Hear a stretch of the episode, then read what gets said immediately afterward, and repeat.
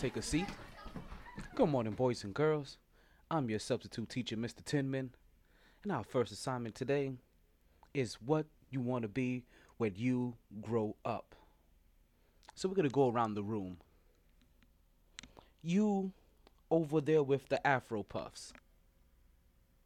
What do you want to be when you grow up? Um, I'm thinking about a hairstylist or like a designer. Those are some pretty good professions. And you over there in the Marlins jersey, what do you want to be when you grow up? I want to be a baseball player. Oh, that's a pretty awesome profession as well. And you over there sitting there with the tiara. What would you like to be when you grow up? I want to be a DJ. Oh, that's a pretty crafty profession. And you, back there with the bus buzzsaw dreads, what would you like to be when you grow up? Uh, I, I want to be a motherfucking soldier. You better ask somebody.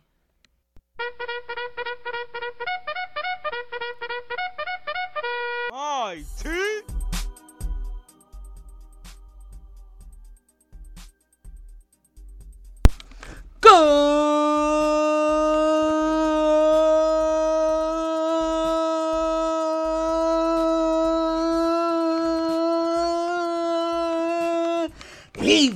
And welcome back to another edition of My T Sports Podcast.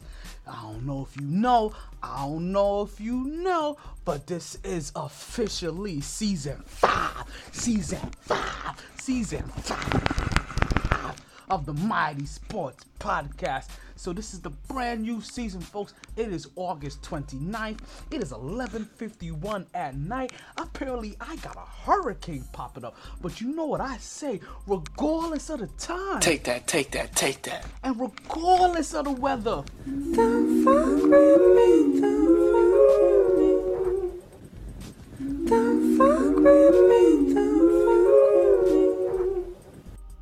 it's always a good time to talk some sports. So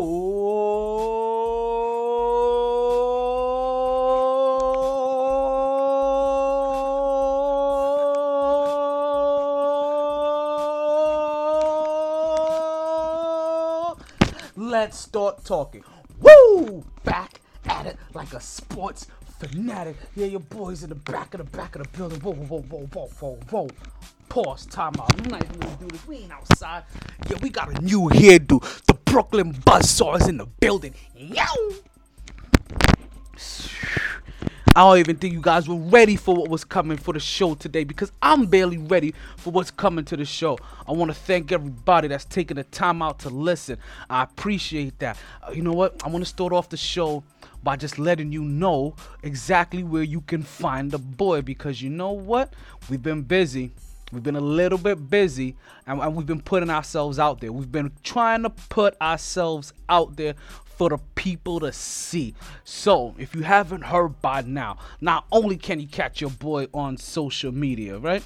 Not only can you catch your boy on social media, but you can, and we're talking about Facebook, we're talking about YouTube, we're talking about Instagram, we're talking about Twitter, we're talking about the four major platforms, right? And this is if you want to see, if you oh, if, if you want to just holler at your boy, if you want to see me, as you can see, the whole new season of season five is gonna be starting out doing some recordings. And listen, I already know. I already know. Listen, then we may have some ups and downs. We may have some bumps and bruises. And to be honest with you, this is actually the reason why I'm doing something I've never, ever, ever, ever, ever done before. And that's I'm redoing a podcast. That's the reason why you catching the podcast on a Thursday instead of a Wednesday. I ain't like the way it sounded yesterday. So if you actually get the opportunity to catch how it sounded yesterday compared to today, I'll let your boy let him know, and then you'll be able to see the difference. I once again I did this for you. So not only can you find your boy on Facebook, Instagram, Twitter, and YouTube, where you're watching right now, but you can also find your boy on Spotify MixLR. You can find me on Google and, and tune in. You can find me on Google and tune in radio. And don't forget on Castbox and on iTunes. I'm here. I'm here now. I, I put together all these platforms so that so, so that we could we could all gets down. And and listen, one of the most important ones of them all because none of these other ones, all of none of these other new ones really make really get to where they go, really make a difference. They don't they don't get popping the way they should be without Podbean. So big shout out to Podbean and what the, and what the hell they have for, for a platform because they were able to help your boy grow. So we gonna get everywhere. Now also let me add, I don't own the right to any of the audio that you're about to hear. Well, well the one in the intro I do, I, and I can't even say I do it. That like that that is from the boy Mikey Beats. You understand? But Mikey Beats is, is his family, so so I got I got full rights to that one. Everything else you about to catch, dun, dun, dun, dun, no sorry, Bob, that ain't me. You know what I mean? So Danger zone. if you feel I'm taking your shit, I ain't trying to do that. I'm just trying to make an entertaining podcast. I got no dough. Look at this. I'm a soldier. So this don't got no. And, and I and I left the and I left the army early. So I left. So I left before they could really really pay a nigga. I'm just saying. I ain't got shit for you. But all the platforms and everywhere you could catch me. But I, I'm not gonna take too much of your time because I did tell you guys. Oh, maybe I didn't tell you guys. But this show, we're gonna start a new trend this season, right? And what that trend is, to be honest with you, is what did I do for my summer vacation? Which more than anything else, what this really is about is that listen, I understand I took a really long time off. But as you can see, what you're about to get this year is compared to no other year whatsoever. So Once again, back is the incredible. I'm here now. You understand? There's, there's no way for you. There's no reason for you to fizzle out. Go ahead, go ahead and turn that temperature up. We about to stalk a match. Let's get ready. First things first. Wait a minute. Wait a minute. Give me what I want to hear. First of all, first of all, First things first. week one alone, blockbuster moves are happening. And we're talking about all kinds of moves. And now there's some things that happen towards the end of the season. And and I'm not even gonna fully go into all of those because there's some, some things I, I can't get into. But there's some other things that I can truly get into very, very briefly. And that is how your boy Zion Williamson made his debut in the Summer League. But I don't know what happened, and this is just how the summer started. This summer, I know you're gonna miss me. I know we've been together like Nike is and Chris T's. Tim Bowes when the treetop sewed in. You understand? Beef and broccoli. Now we about to go in. Zion Williamson knees buckle underneath the pressure of, of whatever he was supposed to be in the summer league. And I may not have said it before, but I'm gonna say it now, and I'm gonna say it for all of yous to fully hear and to fully grasp.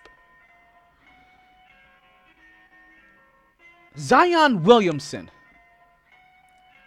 is Kenneth Faried with better PR.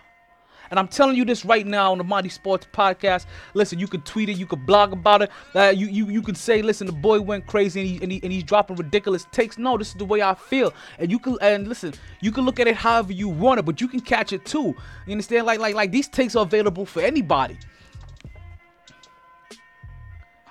Kenneth Zion Williamson is Kenneth Faried of better PR.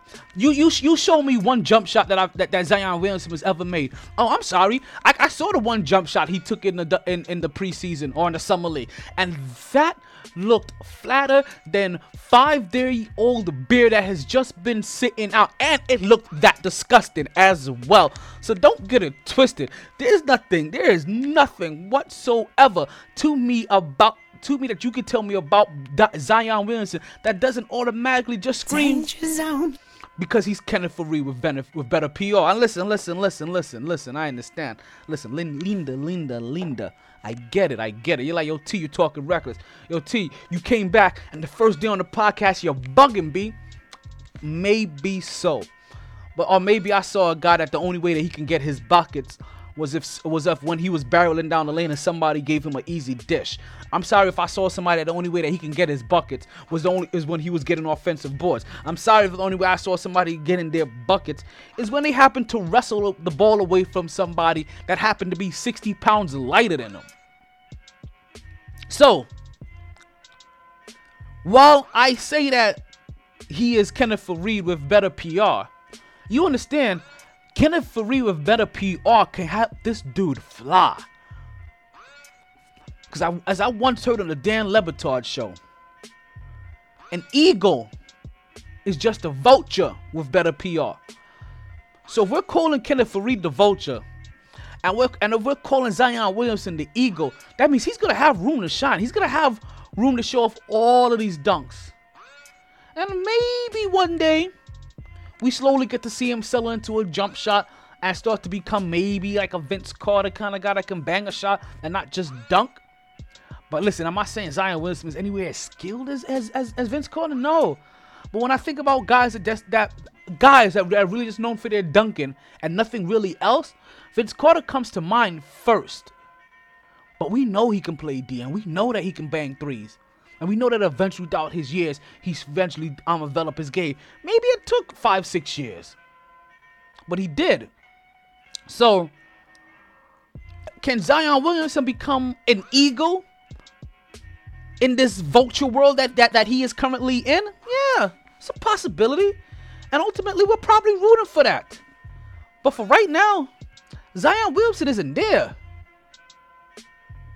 And for everybody that calls him whatever he is, oh, he wasn't training, he he he have a sneaker deal, I he he, he ain't get a time to, to really practice. I get it, I get it, I get it. Say what you want. But you know what I saw? I saw somebody's knees that buckled under pressure. Sorry, B. So then he bangs his knee, and literally his knee buckled under the pressure because he banged knees, or he, or he twisted his knee, whatever. And then he sits down the rest of the summer league, and all we saw from Zion Williamson was 11 points, a block. Sh- uh, um, his his getting the shot blocked a couple of times by Kevin Knox, him ripping the ball once away from Kevin Knox, and him dunking the ball a couple of times and making it to the line. That's what we saw. You show me what part of that wasn't very Kenneth Faried ish. Because to me, it still kind of seemed that way. But I'm crazy, right? Like I'm, I'm, I'm bugging here. Like I'm, I'm the one that's going crazy. Yo! I guess I'm the one that's off my rocker. So I, so I guess y'all gotta really think I'm crazy when I tell you that based off of the moves that are happening in the NBA, based off of the moves that are happening into the NBA, there's a team right now that has concocted their team, that has con- composed their team for the most part. I don't know if there's a team in the NBA that can beat them. And ironically, it's still in the same state for the same it's in the same state that we've been for the team that we've been saying this for for already the last 3 years. But oh my god, I found you finally.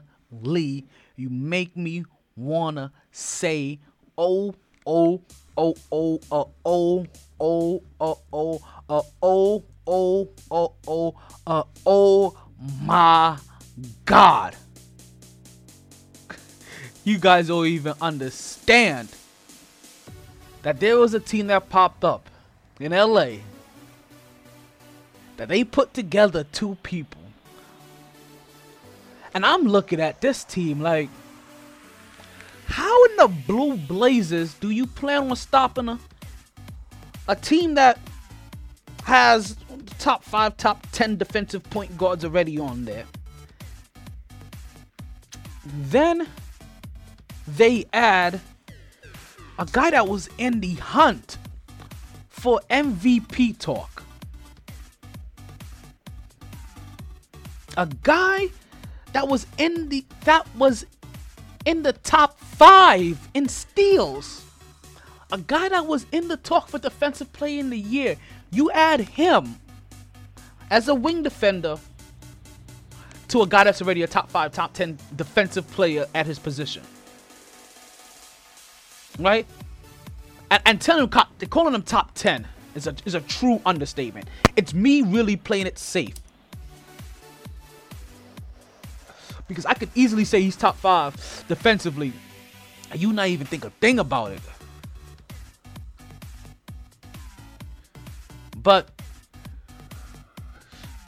you double down afterwards and you add not only another guy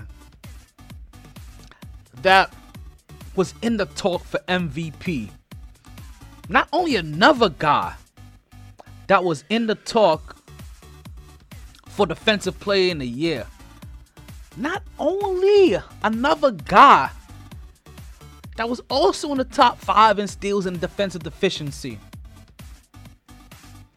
And you put them all on one team. And that team is the Clippers. We're talking Patrick Beverley gets joined by Paul George, PG 13. Shout out to the big homie. What's going on, B? Gervais said, What's up? All day, every day. It's love. And you add the guy that actually won MVP. Well, in the finals, that is. Because he won the NBA championship. So you're talking about two of the best two-way players here in Paul George and Kawhi Leonard. And then you add another guy that is no slouch when it at least comes to making an open three-point shot. And you and I'm pretty sure he's gonna be in the gym really working on getting that open shot a little bit more. Because he's gonna be seeing more open shots than he's probably ever seen in his whole goddamn life. So you add Patrick Beverley with Kawhi Leonard, with Paul George, and what do you come out with? It's a team that I honestly believe is going to win the NBA championship. You can book that. I'm sorry, that's my word. I'm I'm bond I'm bonding that with everything I got. Cheers. I gotta take a sip on that one. It's gonna block my face. Yeah, this takes away from too much of this mug over here. You know what I mean? So, woo! I'm Jamaican, so you know what I'm sipping on. So he, so Paul George and Kawhi Leonard now join the LA Lakers. So join the LA Clippers, and I'm telling you right now, I didn't save the best for last. I didn't. I'm, I'm not gonna build up anything. I'm giving you the best team that I believe in the NBA first. And this wasn't even one of the most exciting moves. That's the crazy thing about it. This is just to be the most efficient. Because you add these two guys along with Doc Rivers, and now you're talking about the coach that probably LeBron has always wanted. And not for nothing. Paul, I mean, LeBron James also wanted Kawhi Leonard and PG 13. But I'm, t- I'm so glad that these are two guys that wholeheartedly believe in their heart that they want to carve their own path and not be in the shadow and, and become I become LeBron James's bitch like like like like like Chris Bosh and Kevin Love and Kyrie Irving and the rest of these guys of the world. Dwyane Wade was already the man. Don't get it twisted. That's Wade County. But while Wade County sat up there to stone, he had some he had a knight, a trusty knight, going out there and slaying all of the beast for him. Yeah, see? You always think that I can't twist this another way. You're wrong. I could always put another twist on it. Yeah, this is Wade. This was Wade County. D. Wade sat on top of that throne. And what did he do? He sent out his Sir Lancelot to go slay all the beast. While he just kept on racking in the riches. And it doesn't matter what happens down here. You know who's beloved down here? Wade County. You know who ain't? Sir Lancelot James. Just when you thought I couldn't get any more. What's the right word? My T. Yeah, that's the one. I, I came back with something you guys wasn't even expecting. But let's get this out of the way because I'm gonna do a lot of finger pointing in a minute, and I don't want to accidentally knock over my cup. That's a thing I don't want to have to deal with. So let me talk to you guys for half a second. I'm telling you, there's gonna be a lot of teams I'm gonna mention, and I'm telling you, there's gonna be a lot of exciting things I say about them. Just know it doesn't matter what I say about them. I don't think there's any of them that is better than the combination of the team that is going on in LA right now, branded the Clippers. And we're talking about there were some major moves. I'm talking about there was some major, major, major moves going on. Because, like I said, Paul George and, and Kawhi Leonard going to the LA Clippers wasn't just the biggest story out there. I mean, like I said, to me, I believe it's the biggest story out there. But there were there were a lot more bigger moves. There were a lot more exciting moves. There were a lot more moves that you were like, yo, I'm kind of glad that this happened because we get opportunity to see if these boys can actually function together and win one. And one of those, uh, one of those, one of those groups was going to be LeBron James getting Anthony Davis to come over there. But then, those two guys being joined by Boogie Cousins, and now I'm looking at it like, whoa. While I think from point guard to small forward, Patrick Beverley, Paul George, and Kawhi Leonard may be the most locked down and unstoppable force from those positions on down.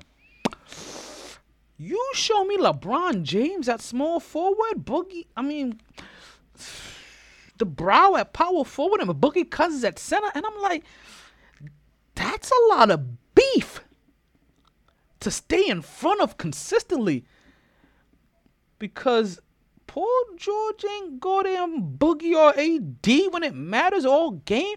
Kawhi Leonard ain't goddamn Boogie or AD all game when it matters. And guess what? Patrick Beverley ain't guarding LeBron James all game or when it matters. So there's gonna be some mismatches somewhere. Now, granted, can Kawhi Leonard or Paul can Kawhi Leonard handle handle LeBron James? Well, we've already seen it. So what we're gonna hope is that maybe sorry, can Kawhi Leonard handle LeBron James? We've already seen. What we hope is that can Paul George so bright. can Paul George take on Kawhi? Can Paul George take on probably Anthony Davis with a little bit of help? See, those are the things we're gonna worry about. But the difference there is Coach Doc Rivers. Also somebody so so you get a guy in Paul George that's not only familiar with LeBron James, but has been trying to beat him his whole life. Hasn't gotten over that hump. But then you got a guy like Kawhi Leonard that has beaten LeBron James at his best. And also a coach in Doc Rivers that has beaten LeBron James at his best. I just want to see what happens in LA for four games. You understand? What happens in Cali for 16 games, I'm to be interested to see. What? What are you talking about? Cali for 16 games. I'm talking about the four games they're to play against the Lakers, the four games they're to play against the Clippers, I mean, the Kings, and the four and the four games they're to play against the Golden State Warriors. So 12. I want to see it all.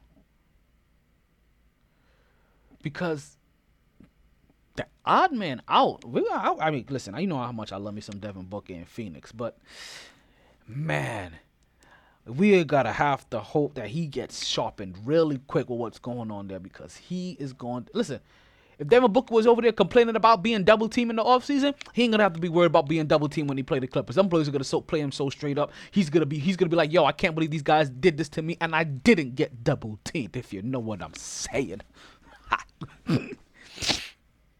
So Boogie Cousin goes to LA and everything starts to look okay. Until that one frightful day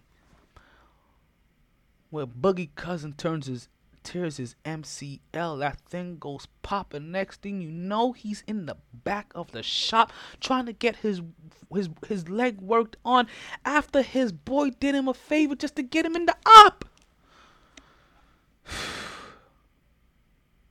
Boogie Cousins. I have never, f- I shouldn't say I have never felt so sorry for another player. Because there's one other player I do feel sorry for more than I feel sorry for Boogie Cousins. But I feel really bad for Boogie Cousins. Because you have to understand that until he got signed with the LA Lakers, rumors was that he wasn't even gonna get a job.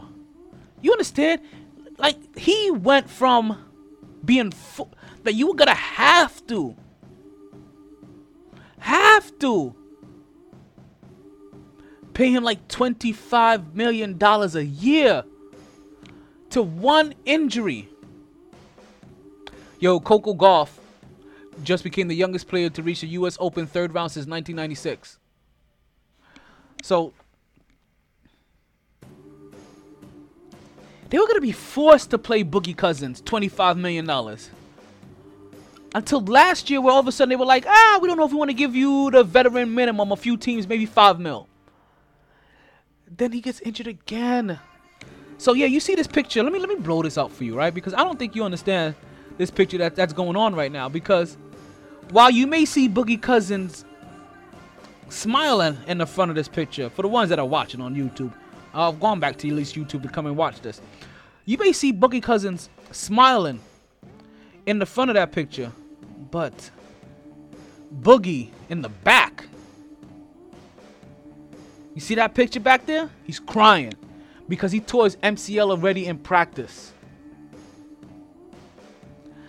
And he's already going to be sitting out for now the majority of the season. And the same thing that we heard about Boogie Cousins last year with the LA Lake with the, with the Golden State Warriors is going to be the same thing that we're going to have to hear about now with the LA Lakers. And he already had a hard enough time getting onto the Lakers. You understand? It wasn't like last year where at least there was a few teams that wanted him. Nobody wanted him this year. Nobody wanted Boogie this year. That's the reason why him getting to the Lakers was so important for him. Why he was busting his ass so much. I feel sorry for what's going on with Boogie right now because Boogie is not going to have a job in the NBA if he doesn't do something this year with the LA Lakers. You understand? I wholeheartedly believe that that that that LeBron James pulled the strings to get him on that team. To try to get him into a winning environment. To try to get him to a place where they where people felt like they can trust him again. I don't know if Boogie Cousins is ever gonna get to the place where we can trust him again. At this point, I'm just hoping till we get to the place where we still think that Boogie is at least worth a roster spot. Because we do know that there's some players that as we know that even though they can ball, they may not get a roster spot. But that's a different rumor for another time. Just like we're still in week one of my summer vacation. Just like in week one, 95 home runs, lost the home run derby. But you know where the big winners were at? You know where the really big winners were at? There were some really big winners over. There were some really, really big winners over the summer. And out of everybody in the summer, I don't think there's any bigger winner than the than the United States women's national soccer team. Yes, the women's national soccer team, I believe, are the biggest winners of the whole entire summer because they once again dominated the World Cup. And you understand, there was a round early on where I believe they put up 13 goals and they were being criticized for it. And I'm looking at them and I'm listening to the criticism like this is just really hating because you also play a game and in a system where also every point matters. So, granted, not not just the win matters, but every point matters. And if every point is going to matter, why wouldn't you take that opportunity to try to put up every single point that you possibly can against somebody? Because let's just say you have a bad game and you don't get a chance to put up points. Like sometimes, you know, it's, it's soccer. You don't always get a chance to put up points in soccer. So if you get that opportunity, you're looking at it like, yo, I want to put up some points because this point system matters. This point system could mean the difference between us winning gold and us and, and us winning silver. So yeah, go get so go get your points because there are points to be got. So you know how we do this here on the MyT Sports Podcast. To the to the United States women's na- to the women's na- so- women's national soccer team for winning the World Cup. To the women's soccer national team for bringing home the gold. To the women's soccer national team for dropping 13 points on whatever teams that was had. Because you know what? When you're the losing team up up uh, when you're a losing team on the other end of a 13 point blowout, nobody mad cares who you are. So to the to the women's national soccer team for making another team irrelevant. Big up to the women's soccer national team for making every team in the World Cup irrelevant and showing why that they deserve to get paid and also for them putting themselves in a position and taking a stand this year to get that cachet and that moolah, baby. Yeah, folks, you know it. The women's soccer, the women's soccer national team, not only did they win the gold medal, not only did they blow out the World Cup, not only did they put up 13 goals on on, on another team, not only have they been probably the most dominant team that we have witnessed ever. This, this includes the Patriots and everybody else that you want to throw in there not only are they not only did they, they did they do all of that but they also put themselves in a position to make sure that they can get paid more because they realize that they have not been paid fairly. And i'm gonna want to mark this one. Somebody mark this one for me. We're gonna do this. 31 seconds and sorry 31 minutes and 30 seconds into the podcast right I am about to give you this take again because if it hasn't been heard before, we're gonna make sure this is heard for the again on the very first show of season five of the podcast. Listen to your boy.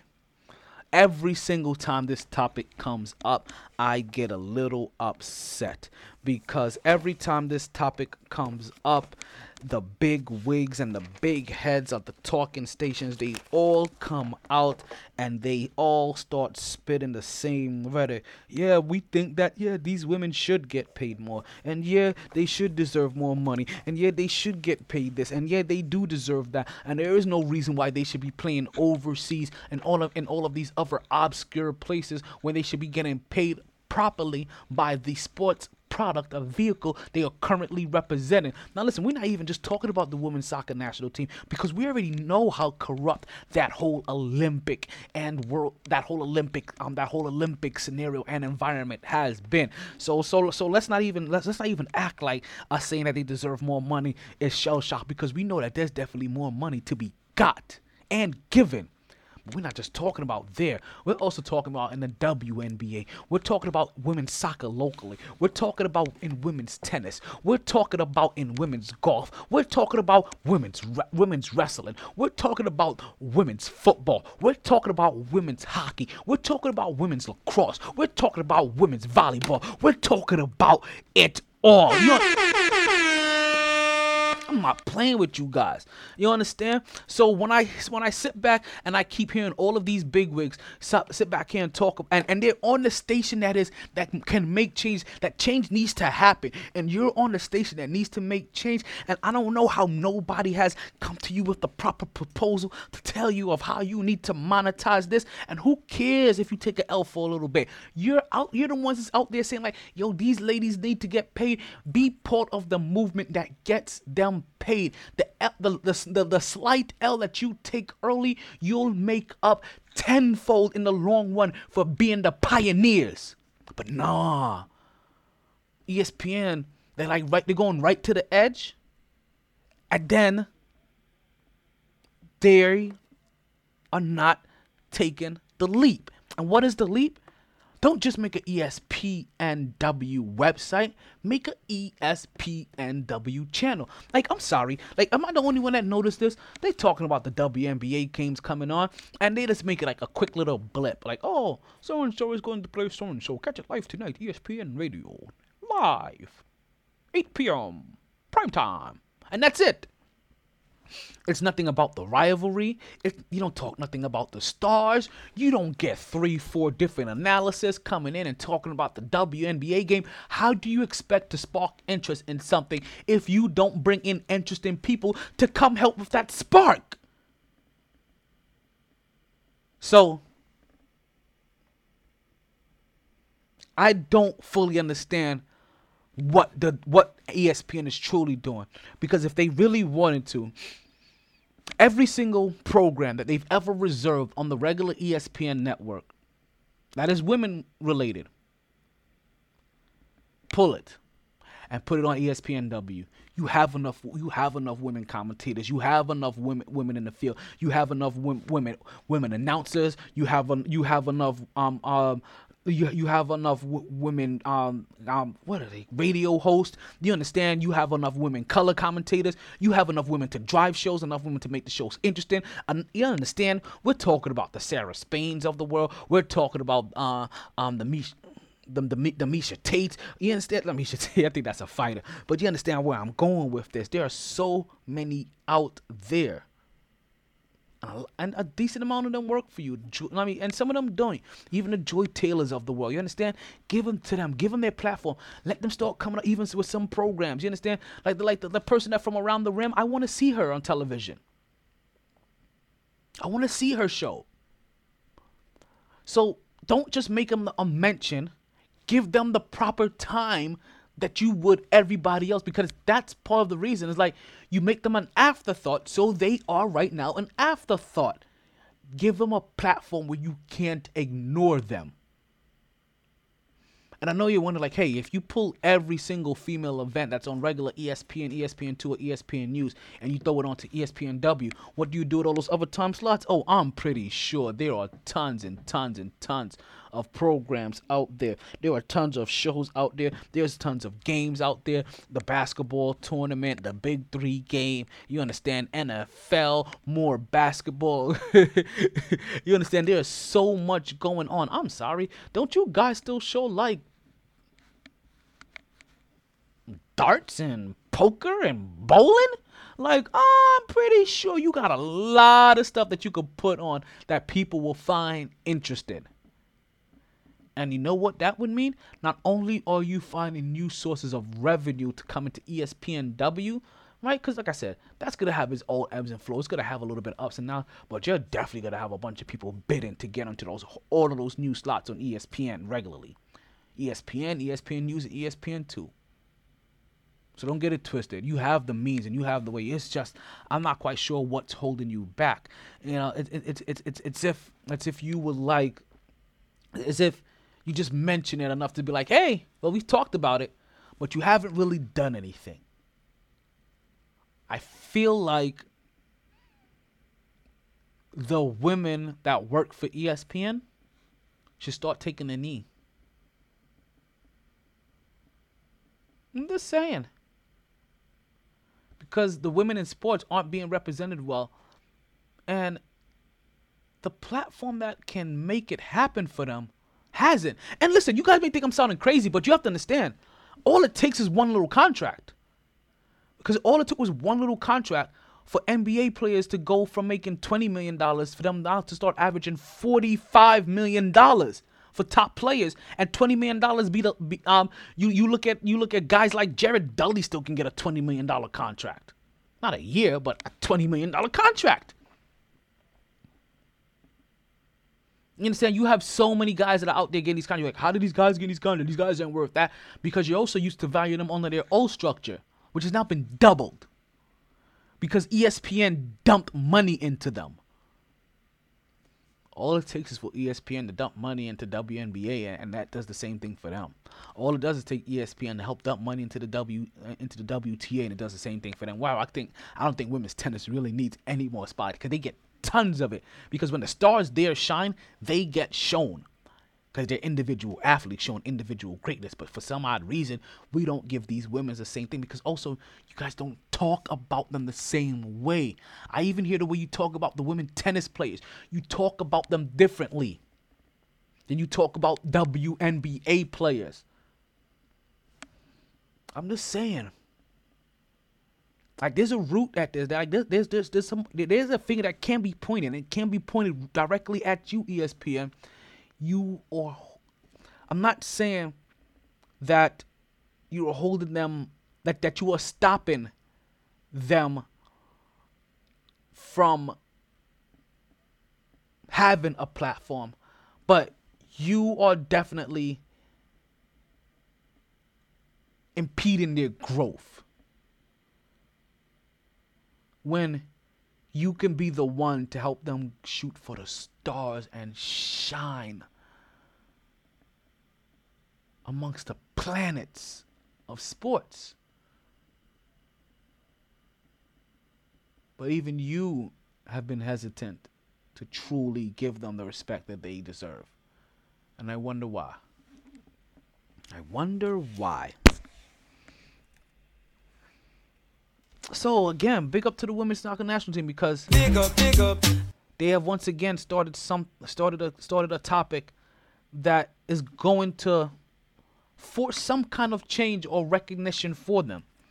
So guys, guys, guys, you know me. Listen, believe it or not, we just started. That is just week one, but I got to take a break. Yo, I got I got to take a break. So we're gonna take a little quick break. When we come back, we're gonna talk a little bit more about the rest of these moves around the league because you know what? There's been moves. There's been some moves, and we want to get them all in.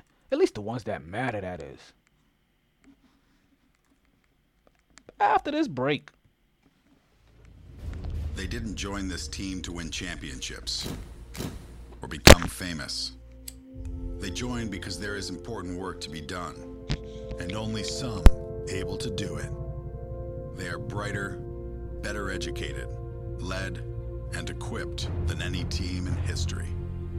They are doctors, lawyers, engineers, technologists, and combat troops, all prepared for whatever comes their way. You'll find them where the lights don't flash, and the only contract they sign is with themselves and their country. One day, they may be asked what they did to make a difference in this world. And they can respond I became a soldier.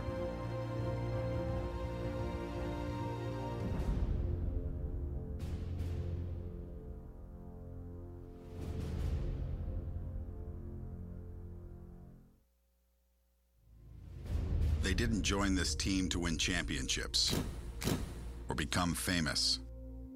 They join because there is important work to be done, and only some able to do it. They are brighter, better educated, led, and equipped than any team in history. They are doctors, lawyers, engineers, technologists, and combat troops, all prepared for whatever comes their way. You'll find them where the lights don't flash, and the only contract they sign is with themselves and their country. One day, they may be asked what they did to make a difference in this world. And they can respond I became a soldier.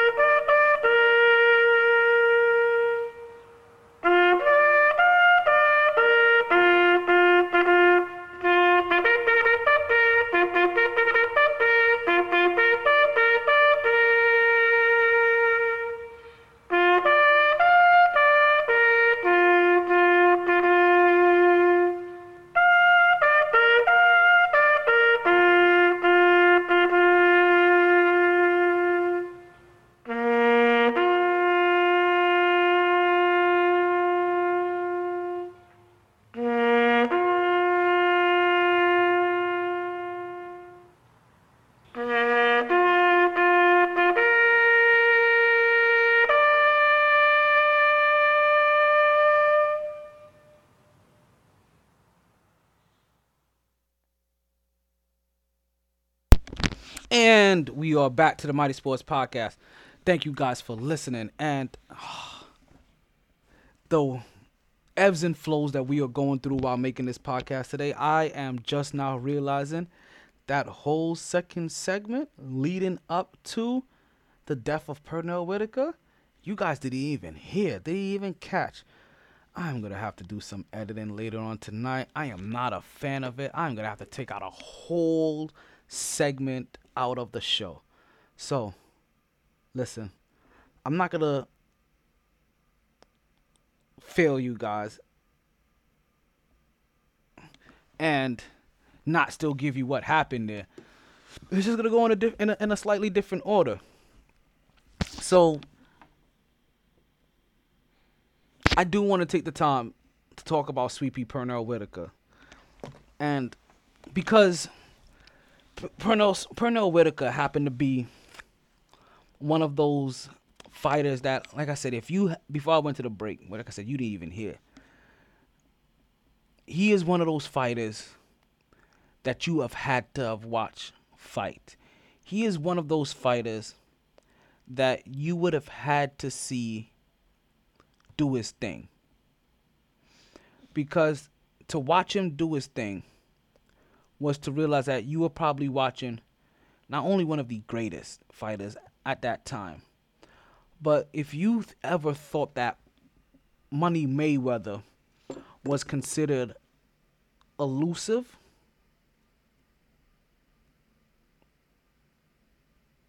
then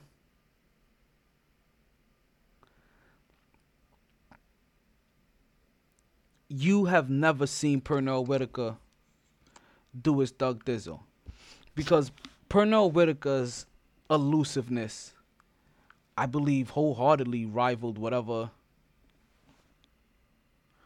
whatever Money Mayweather did. And listen, I'm not gonna hear sit here and talk about Money Mayweather like he wasn't knocking people out for the first half of his career. No, no, no. We're not here to do that. I'm here to tell you that Pernell Whitaker was a bad man in his right, in his own right. I'm, I'm talking about Pernell Pernell Whitaker, Sweet Pea as they call him. Used to sit down on cats.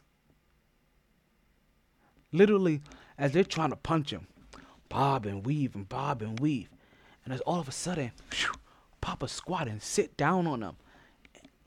And it wasn't until it was much much later in his career until he started slowing down a little bit and the demons of this world started to catch up with him a little bit that you even saw somebody even catch him with a one the first time ever with a punch when he sat down on somebody it had never happened to see that happen 10 plus years into his career was phenomenal If you've never seen Pernell Whitaker fight, you need to go at least watch a couple of his highlights. He definitely will not disappoint. He will not let you down. He will not go away. And he will not disappear. He will be, like I said, it, it- for forever, for forever. For people that have watched him fight, he will be the guy that we right put it this way. We got Money Mayweather. If the demons didn't catch up with Pernell Whitaker, you would have hoped that Pernell Whitaker was the guy that you would have gotten. Because even though he sat down on Cat, he was really about that action, boss. And you really couldn't touch him. But you know what they say you let the you let your demons catch up with you, and the demons and the, and demons and age and, and, and other little and other factors started slowing him down. And listen, for whatever demons that Money Mayweather had, he didn't have those demons, and he didn't have the kind of demons that slowed you down because his, one of his demons was Mike was money, and the only way that he could constantly keep making money was to be better, and to keep being better and the best. And he refused to take an L while doing that because the moment he did, then he's just like the rest. He's just like the Pernell Whitakers and Duran Durans and, and all these other guys that had really, really good careers with only like a few losses. Nah, he wanted to go out undefeated. Now, like I said, we're gonna backtrack. We're gonna backtrack really, really, really, really quick. And, and I do apologize. It's only because listen, we can't spend the time here that I really want to again. Because once again, just don't have that kind of time. But I am proud to see that my boy, and I know that, and I know why we're still talking about my summer vacation because right now we're just in week two, and we were about to get ready to cross into week three, but we had to backtrack just a little bit because I realized you guys didn't catch that whole second, my whole second set of this, whole second set of the show. Like I said, there's gonna be a lot of experiment. There's gonna be a lot of experimenting going on. Like there's gonna be some timing issues that I may have until I get into the swing of things for this new season. But don't worry, it's all gonna be for the best. It's all gonna be for the better. And just like and just like my boy Lance Stephenson, oh, he's about to win a ring because I don't know if you heard about it. But my boy Lance Stephenson is officially on his way to China. He is being joined by I and he's being joined by Jeremy Lin. And we're throwing Jeremy Lin in there because it's it's out of it is one hundred percent out of order to mention Lance to mention Jeremy Lin here, but nobody cares.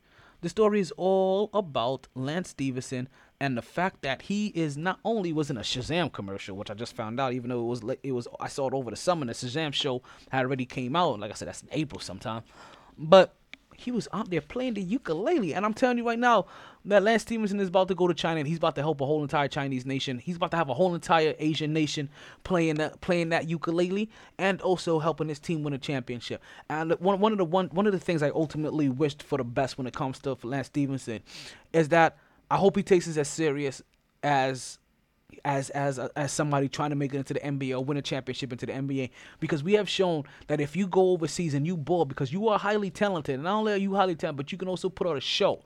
So but the fact that if you are highly talented and you can ball out there that you can win and we've learned from at least two guys and that is Stephon Marbury and Jimmer Fredette, you can go over there and ball your ass off, win, and become a megastar. You can become a phenom, not a star, not a superstar, but a phenom. And in case you're wondering, like, yo, where, where's all where where's all of where's where's all of this coming from? Because I also wholeheartedly believe that if Lance Stephenson was to be on any team that is in LA that is a contender, whether it was the Lakers or the Clippers right now, that they'll be a, they, they'll win a championship. Right now, I wish that that that Lance Stephenson would be on the LA Clippers because I believe that's where he needs to be because I believe that that that that he is the piece that they require to help take them over the hump and help them win a championship. Like that is facts. I wholeheartedly wish that for him.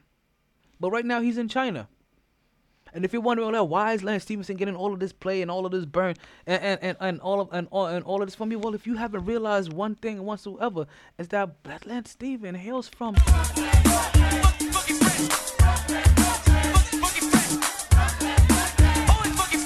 Brooklyn's in the house. that Lance Stephenson is is, is, is is one of the homies from Brooklyn. So of course he's always gonna get my love. You understand? So we're gonna follow Lance Stephenson. We're gonna see what he do, what he does overseas, and we're gonna hope that he that he wins the ring. Listen, not only does Lance Stephenson is gonna win a ring in China, but not only Lance Stephenson is gonna make is gonna become a star over there. He's gonna eventually make his way back over. He's gonna win. A, he's gonna win a ring over in the NBA too, and he's also about to sign a deal with Roc Nation. I'm putting all of his business out there. I'm talking it all into existence. Listen, I don't I don't I don't care what you say. I don't care what you heard. I don't care what you feel. But this dude is the truth. And since we're talking about bromances, yes, folks, Russell Westbrook has decided to go join his former teammate James Harden in Houston. And uh, and folks, before I go on my tirade and I tell you about how I feel about them and how and how awesome this team is and how much I would love to see them play, don't forget I have already told you one thing in the beginning of the show. It don't matter what I say about any other team. There's only one team I believe that's going to win, and the LA Clippers. So while I'm telling you that it is going to be super exciting to have a team with two players on it that can put up 50 points in every given night, we're talking about we're talking about a team that's going to have two players that have that have not put up the most 50 point games in the last couple of years. They've also had the most triple doubles in the mo- in the last couple of years. They've also been um in top 10 in scoring for the last three to five years. They've also been in the top five to 10 in assists in the last three to five years. You understand? We're talking about two of the three guys that have consistently been or have won an MVP in the last three to five years as well. That's who we're talking about when we're talking about Russell Westbrook and James Harden teaming up together. Yeah, my chest is feeling a little bit tight. I hope I'm not catch another heart attack. Hey, things happen. Let me. Let me take a little sip of my alcohol in case I am. Gotta thin that blood out. Gotta thin that blood out. So, while I wholeheartedly believe that the LA Clippers may be the number one team that's going to win a championship, I wholeheartedly believe that the Houston Rockets may be the most interesting or entertaining team this year because they are going to have uh, probably two of the most exciting and explosive players on their roster and that is going to make the difference. Like that makes them hella bad.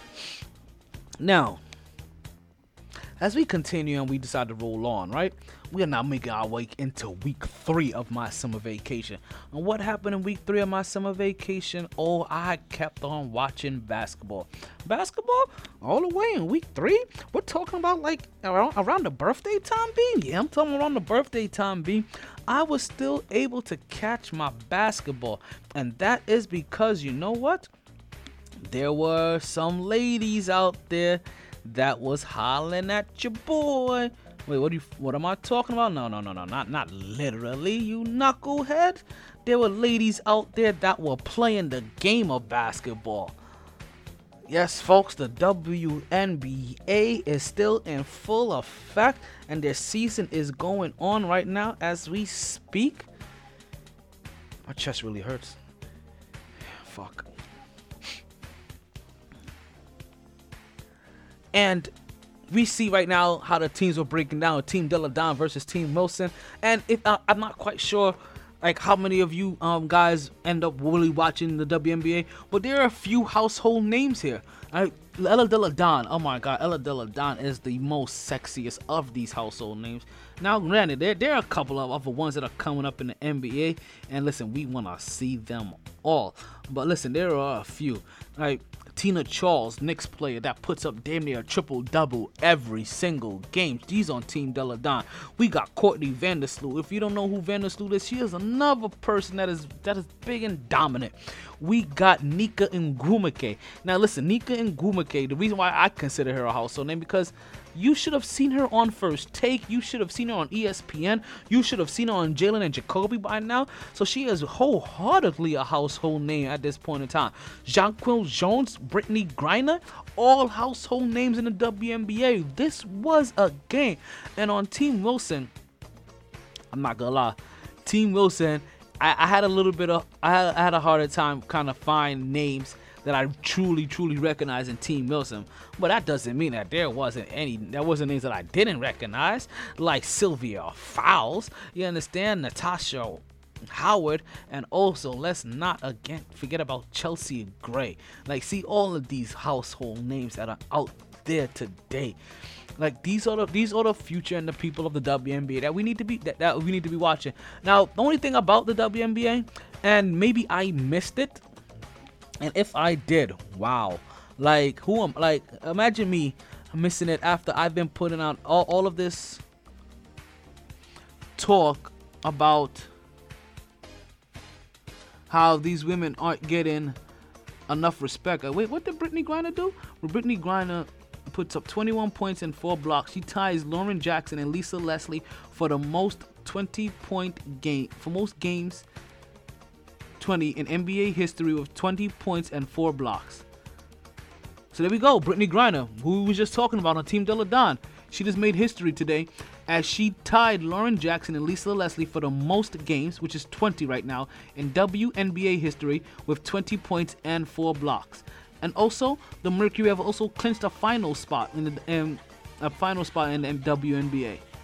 Oh yeah, we will continue to talk about the WNBA as the as the NBA podcast continues to go on because you know their championship is going to be coming up soon, and we're going to talk about that a little bit more than we talk about the NFL. Maybe not, but it sounds cute. So this was the so this was the lineup that we have, and, and and those well, those are the lines that we have: Brittney Griner, Jewell Loyd, Jonquel Jones, Kia Nurse, Christy Fowler, DeWanna Bonner, Nneka Ogwumike, Courtney Vandersloot, Tina Charles, and Alyssa Thomas. And that was just on Team Delle Donne. And then also on Team Jones, we had Chelsea Gray, Kayla McBride, Lisa Cambridge, Natasha Howard, that's another household name, Sylvia Fowles, Diamond DeShields, Allie Quigley, Napheesa Collier, Erica Wheeler, Candice Dupree. Oh, Candice Dupree, I almost missed you. Candice Dupree and Odyssey Sims. So we want to give them, you know, as we do on the show all of them for making it to the W to, making it to the making it to the All Star game. And if you don't know how the All Star game con- um, concept is worked out, it's the same way that they work it into the WNBA. They have they, they have they have the fans vote for the starters, and then everybody else gets to gets to vote for all the coaches and and such gets to go ahead and vote for that bench.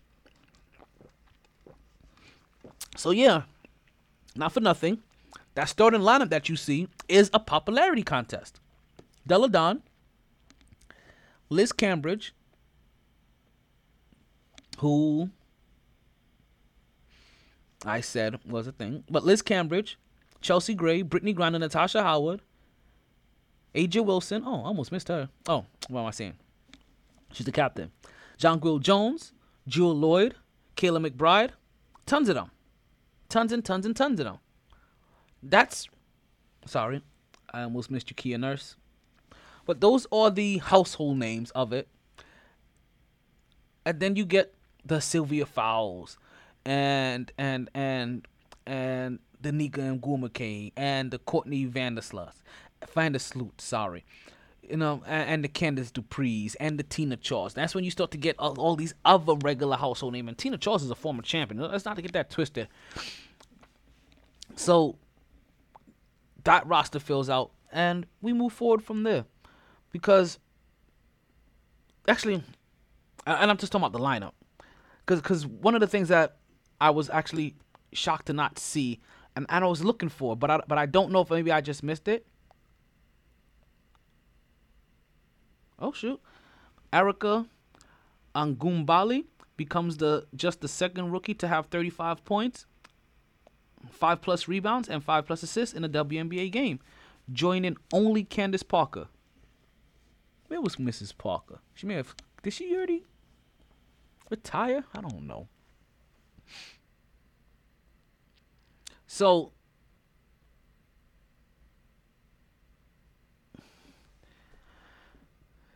I'm not sure how exactly their how their All Star game works. Not All Star game, All Star weekend works because one of the because even I understand that they won't have a dunk contest, what I didn't hear about this whole entire time was if they were gonna have a skills challenge, if they were gonna have a three point contest. Like I would like to see that.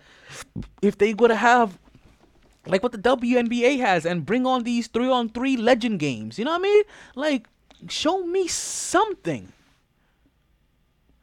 Besides just the All Star game, can we make an event out of? And this is what I'm talking about. Uh, if the event isn't there, or if the event is there, then I'm not hearing about it.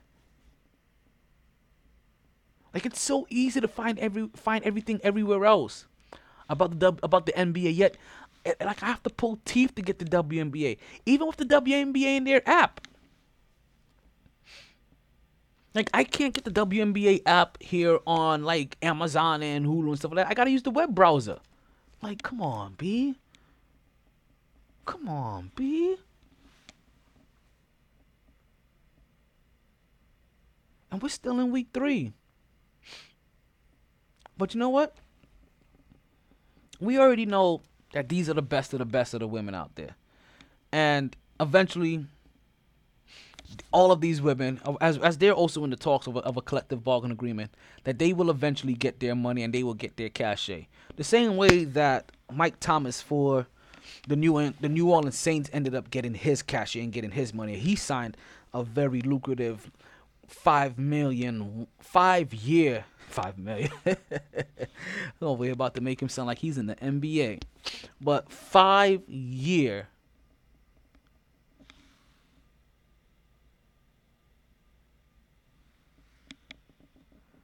One hundred million dollar contract with sixty one million dollars guaranteed from a guy that has done nothing but bald since the time that he has become that he has stepped into the arena with Drew Brees. He has 100%. Like, now listen. Eventually, like him and the guy in it from the Texans, Hopkins, I believe his name is, they'll eventually start getting the respect, the true respect and the name recognition that we talk about the Julio Jones with and the Odell Beckhams and the Antonio Browns because these guys put in that kind of necessary work. It's just that you know about them, but I don't believe that they are talked about enough, and I and that's not gonna take too much longer, especially if these guys keep producing at the clip that they are currently producing at. We're also talking about players getting their money. Week four still. Trey Burke decides to go. Um, Trey Burke, my former Knick, decides to decides to not sign with the 76ers. As remember, I told you that there were a ton of moves that went down in the NBA. A ton, a ton, a ton, a ton, a ton of moves, and one of those moves involved Trey Burke going to the 76ers, and also the 76ers losing a very key player. And I don't know if I want to talk about that key player now because before I even talk about them,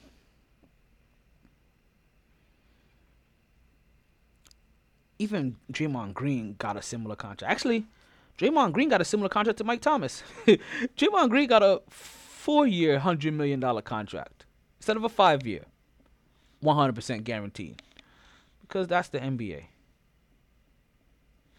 So we really see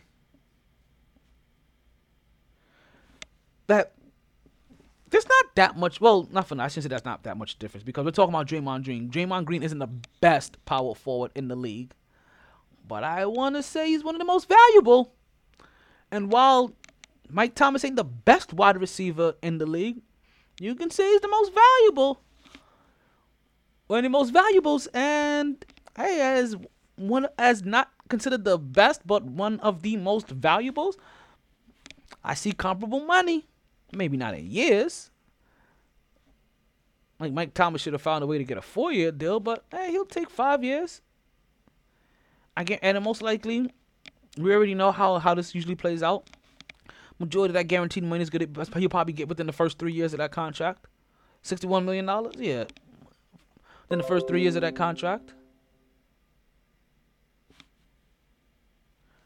and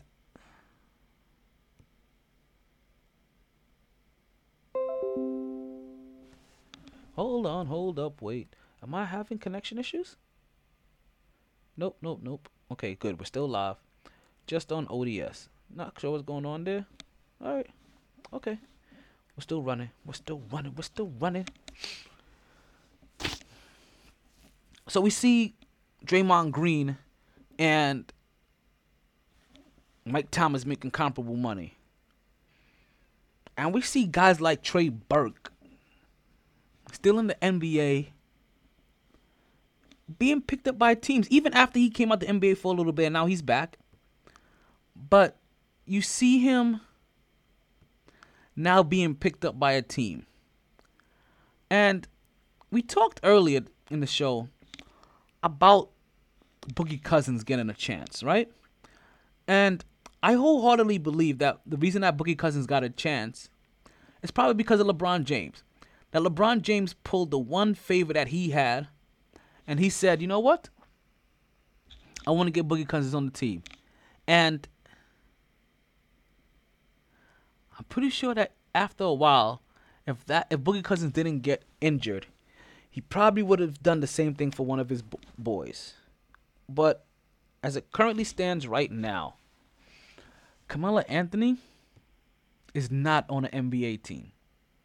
As it currently stands right now, Carmelo Anthony is still basically sounding like R. Kelly out there, where he's trying to plead for his basketball life, trying to get onto a team. You guys talking about my livelihood out here?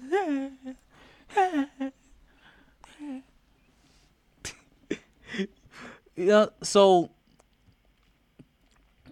when that happens, when you play with a guy livelihood. when you play with a guy's livelihood, you know, Carmelo Anthony finally came out and he opens up finally. And uh, Carmelo Anthony talked good talk and he said all the right stuff that he needed to say. But I'm gonna tell you right now, I don't believe it. I don't believe a goddamn word of it.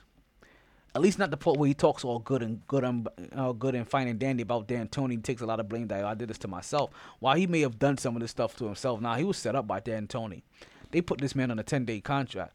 A guy, on- he put a guy on a 10 day contract that was that was already willing to come off the bench, that was willing to do whatever it took to try to help that Houston team one that now got that now got James Harden and Russell Westbrook. He tried his darndest to try to help that team, and they cut him like it was nothing.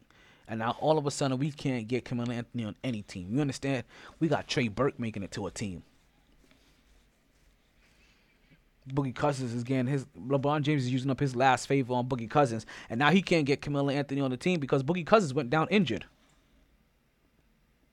I want to see I want to see Carmelo Anthony make it onto a team.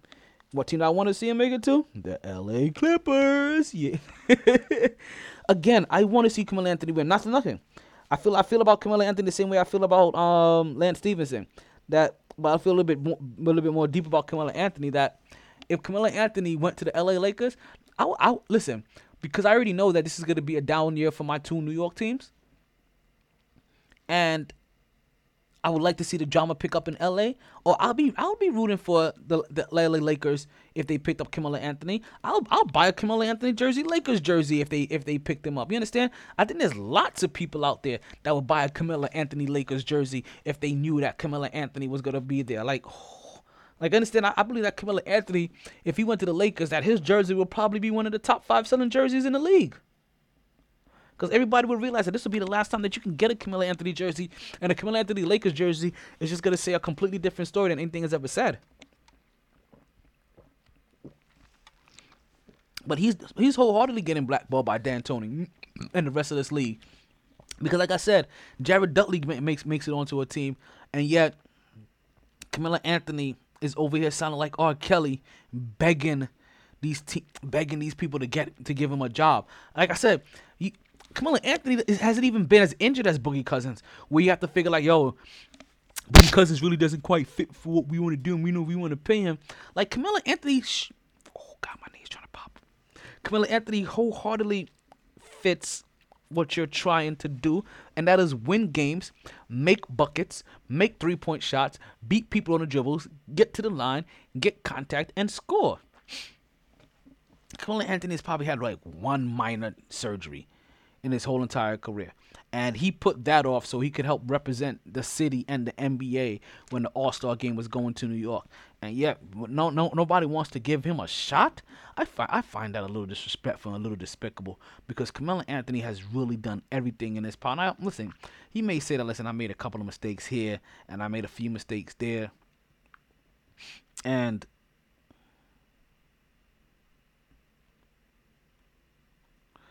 and I and I probably won't be making the end. I shouldn't have done this and I shouldn't have done and I should have went with LeBron James and I should have like nah pimpin', you did what you were supposed to do and also the competitor in you you said it all yourself. You were a dog and you was a killer and you was trying to kill out there. And I'm sorry, lions don't run with their prey. And that's what you was trying to do. Now granted, you didn't you didn't you didn't come out on top, but you had your own pride. You had your own pride. Now, granted, your pride is probably what didn't help you win a championship. But who cares about that now? We're talking about right now. And right now, we need Carmelo Anthony to be on a team so that he can get a ring, so that I can feel satisfied with this dude's career.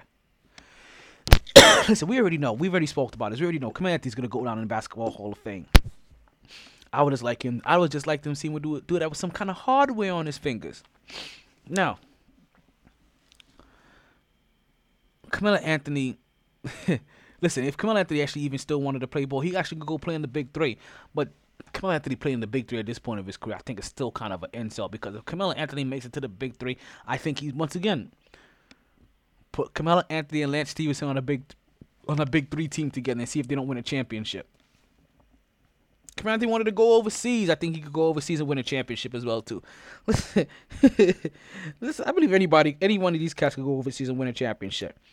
Like every single last one of them, except for. Nah, even James Harden could probably make it overseas and win a championship.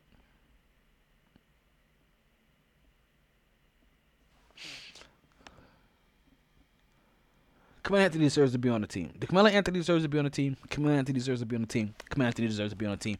I don't know how many more ways you want me to say this. Carmelo Anthony deserves to be on the team.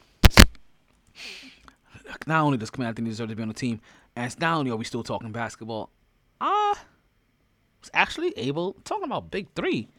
I was actually able to go see a big three game over the sea over the summer, and that was interesting because the big three game is a game to 50 basically.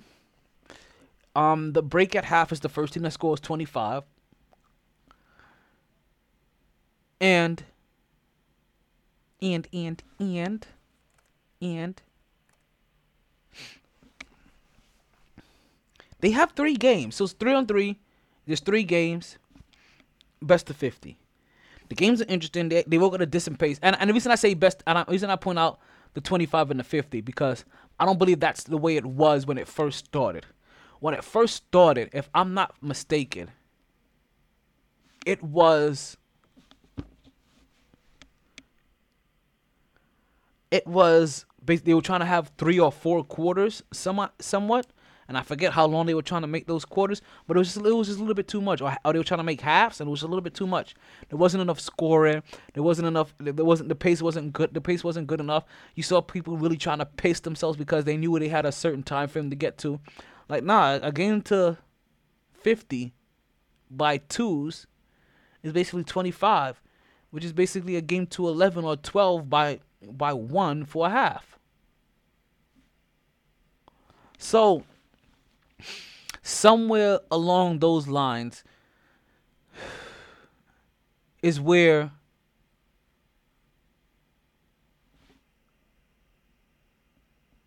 is where the big three pops up and they and they and, and, and they have their games. Now the game was interesting. I I got rewarded, you know, by the big by, by, by the big bro for the birthday.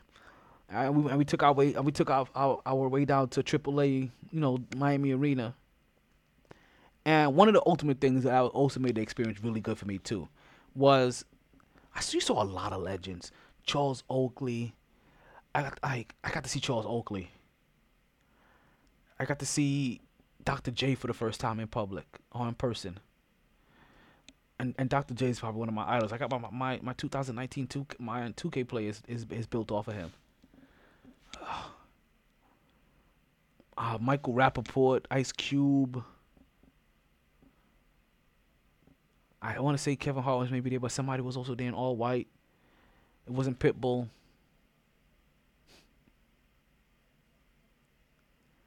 It was a really good game. I mean, Shareef Abdur-Rahim, Nate Robinson, Big Big Baby Glenn Davis, Joe Johnson, Rashard Lewis tons of players. Amar'e Stoudemire. So, and and so on top of it, like I said, being star studded, it is super star studded. And if you've never had the opportunity to catch some of these players, um, in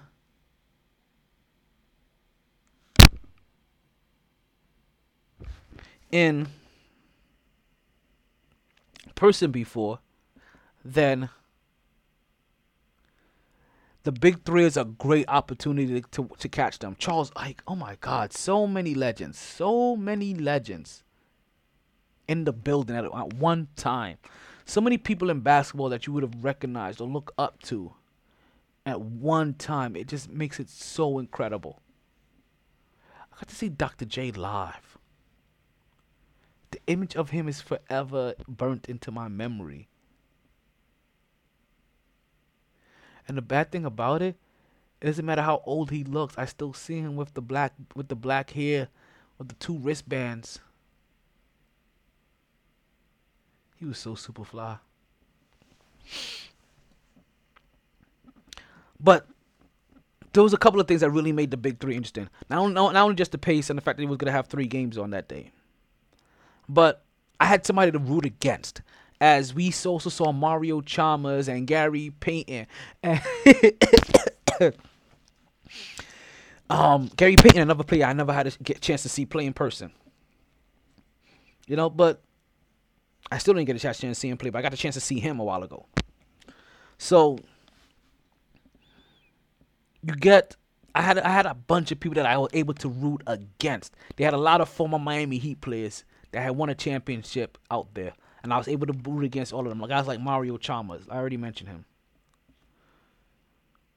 But also, on the other side, I had a lot of players to root for, as I had a couple of Knick former Knicks players on one team with in, with uh, in Nate Robinson and Stoudemire. And listen, when you're watching the Big Three, there's gonna be a, there's gonna be something that you're gonna realize that some of these people can probably still play into the NBA, and also some of these people you should see why they're not. You see why they're not in the WM and why they're not in the NBA anymore. Stoudemire happened to be one of them. He couldn't get past Big Baby Glenn Davis. If you can't, if if if you can't do good over Big Baby Glenn Davis, then you're not ready for what's in this NBA right now. Not even in a five minute role. I'm sorry. You trying to get them Vince Carter checks. Where somebody's like, yo, I'm gonna give you three mil here, I'm gonna drop you with two mil here, I'm gonna give you a little brace bread, piece of bread here, a little piece of bread there. It ain't working, B. I'm not quite feeling or understanding what Stoudemire trying to come back into the NBA, which he tried it, what he said over the summer. But then I watched him in the Big Three. I'm like, nah, it's not doing it. But it was really good to, to see him again and root for him and, and do some of his signature moves and even be successful in a couple of signature moves. The highlight of the whole entire Big Three tournament or night happened to be as the game was on the line and and, we're, and they're trying to close out the game and Nate Robinson has the ball in his hand. He gets the ball in his hand. Next you know, there's a switch on him and he's being and, and they get a switch on him with Big Baby Glenn Davis. He puts a quick little move on Big Baby Glenn Davis. Big Baby Glenn Davis is on the ground next because he's shook. But then Big Baby Glenn Davis, you know, he's always been a little quick and elusive for a big man. He recovers. And as he recovers, Nate Robinson goes up. Nate Robinson shoots the three point shot. And he gets fouled. But then he makes the shot. And in mid-air, the person that fouled him also catches him. Yes, folks, Big Baby. I swear to God, go look it up. I, I, I can't I can't make this up if I tried. Nate Robinson goes. Nate Robinson. Nate Robinson gets the switch, shakes his man, loses his man, takes the shot, gets fouled by his man, gets caught by his man, and drains the game winner. And I'm telling you, I was so live and so into the game. They probably could have heard me, and I was yelling at some at, at the first half. Like, yo, you guys aren't being aggressive enough. Like, I'm watching you go to the lane and you're stopping short or you're hesitating. Like, why are you hesitating, B? You're a former slam dunk champion. Go at it. Go at it. Like, you're a champ. Do what champs do and go at it. Now, granted, not all champs come out winning. Some champs take L's. Just like Brock Lesnar took an L to Seth Rollins in WWE. Yeah, you wait, wait, wait, wait a minute. Wait a cotton pecking minute. Did he just J M A. I finished Fight Pit. Nah, I mean, yeah, I switched it over to fighting. I finished it over to fighting because, listen, there's champions everywhere, and champions get bodied everywhere. And if I would have told you the way that Seth Rollins was bodied before he came into that fight, the way that Brock Lesnar took a um took a chair to his backside time after time after time after time again. You would not have believed me when I told you that there was gonna be a way for Seth Rollins to pull out that victory, but nonetheless, he found a way to do it, and kudos to him. As he found a way to now beat to beat Brock Lesnar twice in singles competition, and overall a third time, one time in a in a triple threat match. I believe when he cashed in the Money in the Bank. Didn't didn't didn't pin Brock. Oh, you want me to go Nathan? Oh, didn't pin Brock, but he beat Brock in a he, he he won a championship in a match that Brock was in. So there's been three times now he's won a championship from Brock. So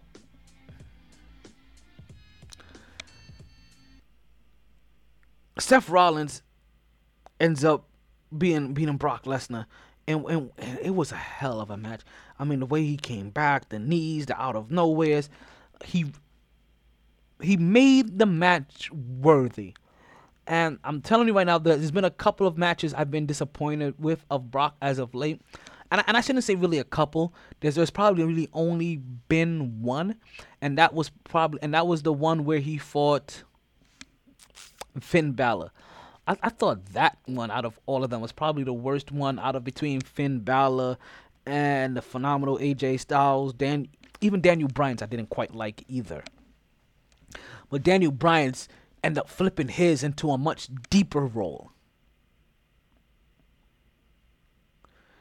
Finn Balor, he's just been Finn.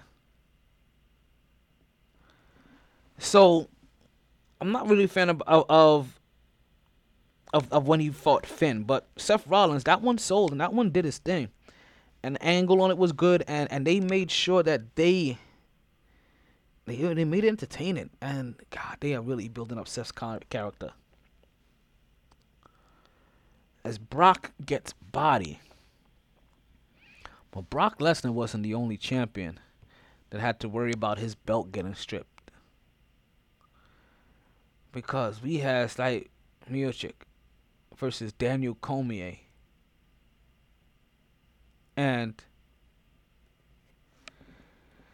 this is one of those fights that again, we kind of like I like you thought how Brock Lesnar probably would have dominated Seth Rollins.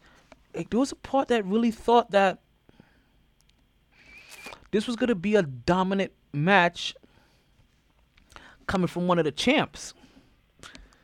Cormier at that as we've seen him be dominant in in fights, and his domination always looks very boring to me. Because eventually, like what he does, like there's a random eye poke because of how he waves his hands in the in, in your way. So there's always some random eye poke, or he eventually gets you down, and he just kind of like traps your arm, lays on you.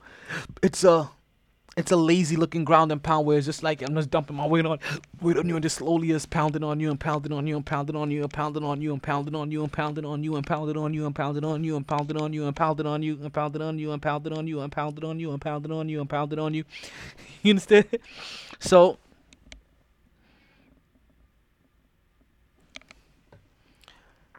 when Cormier was dominating most of this match, wasn't surprised when the majority of this match looked very boring. Wasn't surprised. I kind of want a BK maple waffle sandwich for breakfast. Not surprised. I love me some breakfast. And I'm a fat fuck at heart.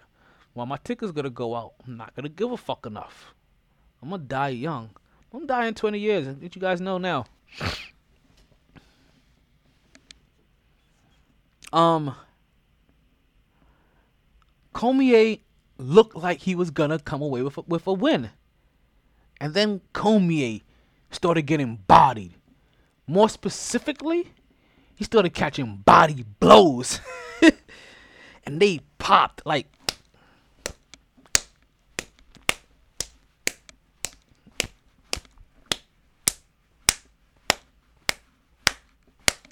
There we go. I'm trying to find the right. They just kept on popping and popping. And once he figured out the formula to start getting to start making him feel it, he just kept on hitting him until it was a wrap. And you know what? That wasn't even that was and that was even the best fight. Like we had Nate Diaz still fight that night, and Nate Diaz did his thug dizzle. So Cormier got bodied. Nate Diaz, Nate Diaz made Pettis quit again, as I feel like Pettis is always quitting in his fights early. Now, Cormier getting bodied was, was surprising, and he he tried to try to play it up a little bit to the to the to the to his age and the fact that he's been doing this for a while. And not for nothing, you don't see him losing to too many people that aren't taking steroids. So the fact that he lost to a regular Joe from body blows says a lot. Because normally he's only ever lost to a guy that has consistently came up negative for steroids.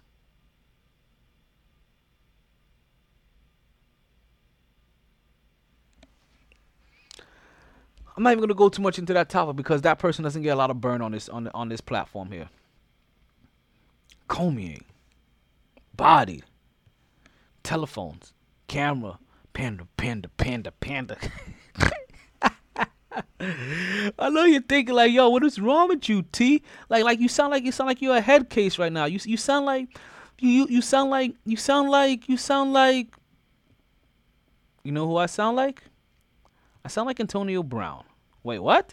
Yes, because Antonio Brown is out here in the NFL having head issues. What kind of head issues you talking about?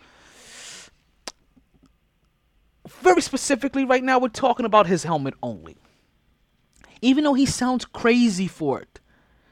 Because one of the things that Antonio Brown, right, has made his claim to was that, listen, not only I've been playing with this helmet, but I've been playing with, and this isn't the helmet in the picture that you're seeing. Now, but I've been playing with this helmet.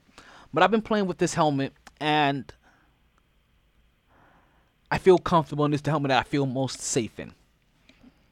And I hear that, and I'm thinking, maybe more most comfortable, but most safe. And I wouldn't even understand why you would even feel most comfortable in that one. That is the helmet, if I'm not mistaken, that has caused you to be concussed. What? Over the last three years, to miss games. Am I am I not mistaken that that Antonio Brown has gone night night a bunch of times lately? Is that not due to the type of helmet that you have? So Antonio Brown is over here trying to trying to get a new trying to get his helmet passed, right? Antonio's Brown helmet is is officially been considered out of date and no longer safe. So he tried to find a workaway around to try to get a new helmet. One of these workaway around things was was him was him at first initially was fighting a helmet that he just painted to look like an Oakland Raiders helmet, even though it was still the old one. Didn't work. Next thing you know, he's over here trying to pull the helmet that's just a year removed. So basically, his his one was ten years old. It's too late. He tried to get one that's nine years old. Okay, cool. It's like okay, give it to us. This may work. After they tested it, they realized that hey, this won't work. It won't pass safety protocol. Yet Antonio Brown's like, yo, why me? Why me? You guys just trying to hate? I'm like, no, nobody's trying to hate trying to protect you from yourself, you dumbass. Like the, NBA, the NFL already has a million dollars of cases tied up into litigation because of head injury stuff, and you already are a person that t- that that already has that's head injuries. They can't allow you to wear a helmet that they know is gonna help to your head injuries because you a guy that has already been concussed several times. The way that you're acting now, you'll also probably be the same guy to be like, yo, no, I didn't know what I was getting into NFL play. I'm trying to go after the NFL money after you've blown through everything that you say that you own. I'm sorry, I hate to say that about you, but like the way that he, he's been acting lately seems that he has a little bit more head issues than just what's going on with his helmet. Now, some of these issues that are going on in the NFL are starting to become real serious, though. As we see Antonio Brown trying to find ways to get a helmet to stay in an NFL that he says he doesn't need anymore, that he doesn't have to do. But yet I don't see him walking away. You understand? You ever understood that? That for as much as they say that they don't need it. You don't see them walking away too easily. And granted, maybe it's just way too much money to walk away from. But at some point in time, you got to walk away, whether you walk away on your own or you don't. Now, Antonio Brown keeps trying to use a helmet that is probably going to force him to walk away from the game a little bit sooner than he would like to be. But remember, he doesn't need the NFL, so maybe he doesn't care. A guy that did want the NFL, whether he needed it or not, but still cared, was Andrew Luck. And Andrew Luck has decided to announce that he is officially retiring from the NFL. That he has just gone through way too much body aches, way too much problems, way too many this cycle of injury of of of recovery, injury, repeat, recovery, injury, recovery, injury, recovery, injury. He got tired of that. So after 7 years in the NFL, Andrew Luck is leaving. And Andrew Luck, I can full heartedly understand. I as we're finally now into the final week of my summer vacation. Yeah, folks, we we are finally now in week seven or week eight. What's this? One, two, three, four, five, six, seven, eight. Week eight finally. Andrew Luck decides to retire, and when Andrew Luck spoke, Andrew Luck sounded very familiar. Andrew Luck reminded me of a soldier that had been in the army for seven years, and it's possibly at this point in time in his career where he's on a no push-up profile. He's on a no running profile. I mean that he can't do these type of things because of multiple injuries. He's had three years. He's he's he's had four. He's had three surgeries over the last two years. At this pace, already being scheduled for a fourth. Torn groin. Torn ligaments in the in the ankle the knee, you understand? Fractured, fractured wrist. And the cycle to constantly go up and down for it was just getting a little too too much. And he wants to stop the pain. And I'm t- I can tell you this wholeheartedly, Andrew Luck. I can tell you this wholeheartedly, B. The pain doesn't stop. I'm sorry. The pain doesn't stop regardless how long you, get out there. And talking about somebody that had to put himself through a cycle that I can fully understand. Where I had a physical fitness test to take every six months as as a, as a soldier. And because of my injuries, it made it very hard to consistently be active that whole year. But I had to be active enough to be able to pass a physical fitness test and also still stay within Army standards. So it's basically you you you take three months to recover, so you can bust your ass for the three months leading up to a physical fitness test that basically breaks your body completely down because because you have injuries that you still haven't fully healed anyway. Just to make, we get yourself to a point to pass it, to get yourself to a weight standard to pass it. That as soon as you do, those next three months you have to you have to spend in recovery, because your body's just broken down. And then, oh, physical fitness test is coming up again. Three months come around, now you got to put yourself back through that cycle of trying to pass it and it becomes a lot and it be- and it starts to weigh down on you and it gets mental and and, and, and it eats at you. And some and at least with Andrew Luck at least the people that he thought was supported him will uh, stay supportive. That doesn't happen when you're when you're in the army. The people that you thought is going to be supportive you they don't always stay supportive. They start wondering if you're stealing a check from Uncle Sam because of the injuries that you have that Uncle Sam caused. And they start adding extra extra layers of stress onto you because you're injured because you hurt yourself while throwing it while putting 150% to Uncle Sam. So I can wholeheartedly understand Andrew Luck saying, "Listen, I don't want to do this anymore. I need I need to get out while I, while I can, and just not choose to reenlist, and not just constantly give you guys like chunks of my body and take toes off my life because I already told you guys I'm not gonna live to see 60.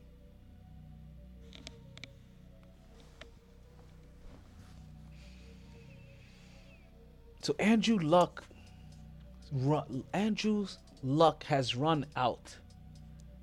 As Andrew Luck runs out of the NFL because his body has officially told him, I can't take this anymore. Now, I'm going to close the show by giving you the one thing that you probably been waiting on this whole entire time. Right? And what that truly is is to find out all of these moves in the NBA because you know I wanted to leave this for last for you. And I want to leave this to last for you because there were some moves, right? And we- and we're going to talk about a little bit of all of them as they pop up on the screen. We're to start from the bottom, work our way up. Kemba Walker going to Boston. I love it and I hate it, right? I love it for the simple fact that, listen, I, I I want to see Kemba Walker in, a, in an environment that possibly puts him in a situation to win. But unfortunately, it puts Kemba Walker in a situation to win, and he's gonna been in Boston, and he's a, and, and he's a New York native. And ever since he's been in college, he's been a trader. UConn and now Boston. He loves it up there. He's a fucking trader. He's he, he- he's from that. He like he shouldn't even claim New York anymore. Nobody nobody nobody's feeling you, B. You know what I mean? Go ahead and take your bat and run. But ultimately, I also want to see how he does there in replace of of of of of Kyrie Irving. So let's start the first domino. Kemba Walker is out of is out of Charlotte. Who goes to Charlotte? Don't know. But he goes to Boston. Which means that Kyrie Irving's out of Boston. He goes to Brooklyn. We already told you how I feel about that. Not too happy.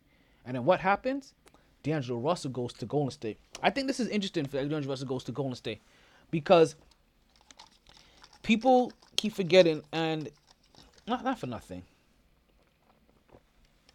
It's easy to forget that they won and lost a championship before Kevin Durant without him. And I've told people this that the Golden State Warriors don't need Kevin Durant to win a championship. What they really wanted was another guy that can create his own shot. That couldn't force you to do a to do a box one defense, but because because it's only Kevin because it's only Stephen Curry out there. You can't scheme against two guys like that. And that's what they ever really needed because that's what LeBron James had when he had Kyrie Irving. Was another guy that you could put the ball in his hand and he can wholeheartedly go get his own bucket and his own score and break his man off the dribble, be a playmaker, get his own shit. So I told everybody, you don't need Kevin Durant to win a championship for your Golden State. You just needed better than Matt Barnes. Harrison Barnes. Sorry. Because really all you needed was Harrison Barnes to win it. But you really needed somebody better than Harrison Barnes to consistently win it. Maybe somebody that can create their own shot. And I already told you this from the beginning. It doesn't matter what I tell you about Golden State and how much I like D'Angelo Russell going over there because it has a second guy that can create his own shot and somebody else that can help take the ball off the dribble and somebody else can also put 25 points up up up up on the scoreboard within his sleep just the way that Stephen Curry can. I still don't see what ha- I don't see them getting past what will be Paul George and Kawhi Leonard. Because even when you get Klay Thompson back, I'm sorry, that's still Patrick Beverley, Paul George, and Kawhi Leonard versus Stephen Curry, D'Angelo Russell, and Klay Thompson.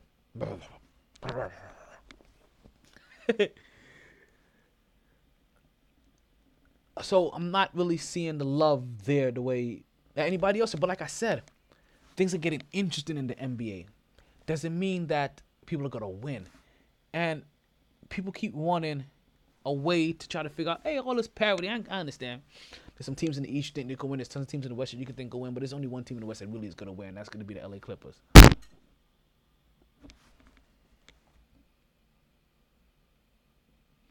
The feel good stories. Jimmy Butler goes to Miami. Not sure, quite sure that does for Miami. Derrick Rose goes goes over to Detroit, and we don't know if he's going to be taking over the starting position or if he's going to be coming off the bench. But we do know that Reggie Jackson may not be that answer, and if that's the case, listen, Derrick Rose may be getting his second shot at being a starting point guard in this league, or third shot, or fifth shot, however many damn chances he's gotten. And now it takes us to the tippity. Oh, my people, sing it, daddy, sing it, daddy, yeah. We get Kyrie Irving joining or Kevin Durant joining Kyrie Irving. As Kevin Durant, as Kyrie Irving really told did the bitch move, and he went and go in and signed somebody's way. His boy knew that he didn't have no choice to go to because he was injured. And he also heard all of the heat that he was gonna take, that he was gonna get in, that he was gonna get in the Knicks if he played there. Well, listen, I'm gonna tell you this real simple, B. Now you gotta, you are you two there in Brooklyn? You may get a pass this first year. You may get a pass this first year, Kyrie, but you guys won't be getting a pass next year. You guys will not be getting a pass next year when it comes to winning a championship. You guys better win a championship next year.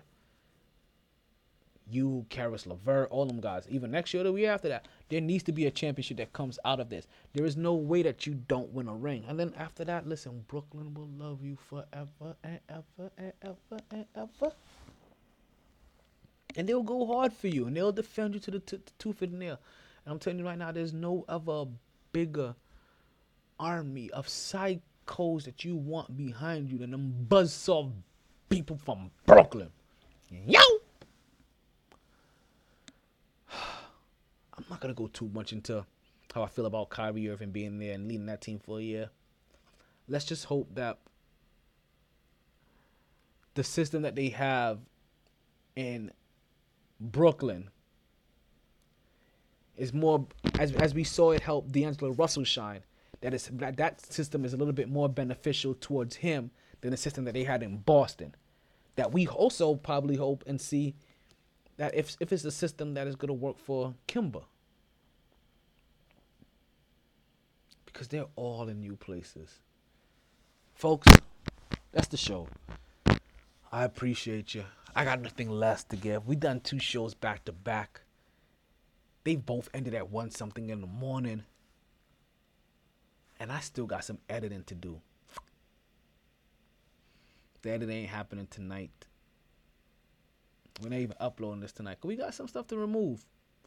I want to thank you guys for listening to the podcast. Just remember to let the optimism of tomorrow be your foundation for today. Chase whatever you love and stay forever young. This has been the MyT Sports Podcast. I am still your host, the one and only Donald Omar Taylor, aka the Tin Man, aka your podcaster's favorite podcaster, aka the Brooklyn Buster, aka the Slap the Shit out of your favorite podcaster, or, or the podcaster that you hate the most, whichever one. I'm out here. I'm going. I, I got nothing else to give. Thank you guys for listening. How do how do you how do you want it? You want you want the old regular style? Guess what? That's just how we like it. That's how it is. Until now, to the year 3000, bitches. You can't eat, you can't sleep, you can't do nothing without them talking about us. Thank you. And I'm out of here. Sorry, boys. All the stitches in the world can't sew me together again. Lay down, lay down. Always knew I'd make a stop there. But a lot later than a whole gang of people thought. Last call for drinks. Bars closing down. Sun's out. Where we going for breakfast? Don't want to go far. Rough night. Tired, baby. Tired. MyT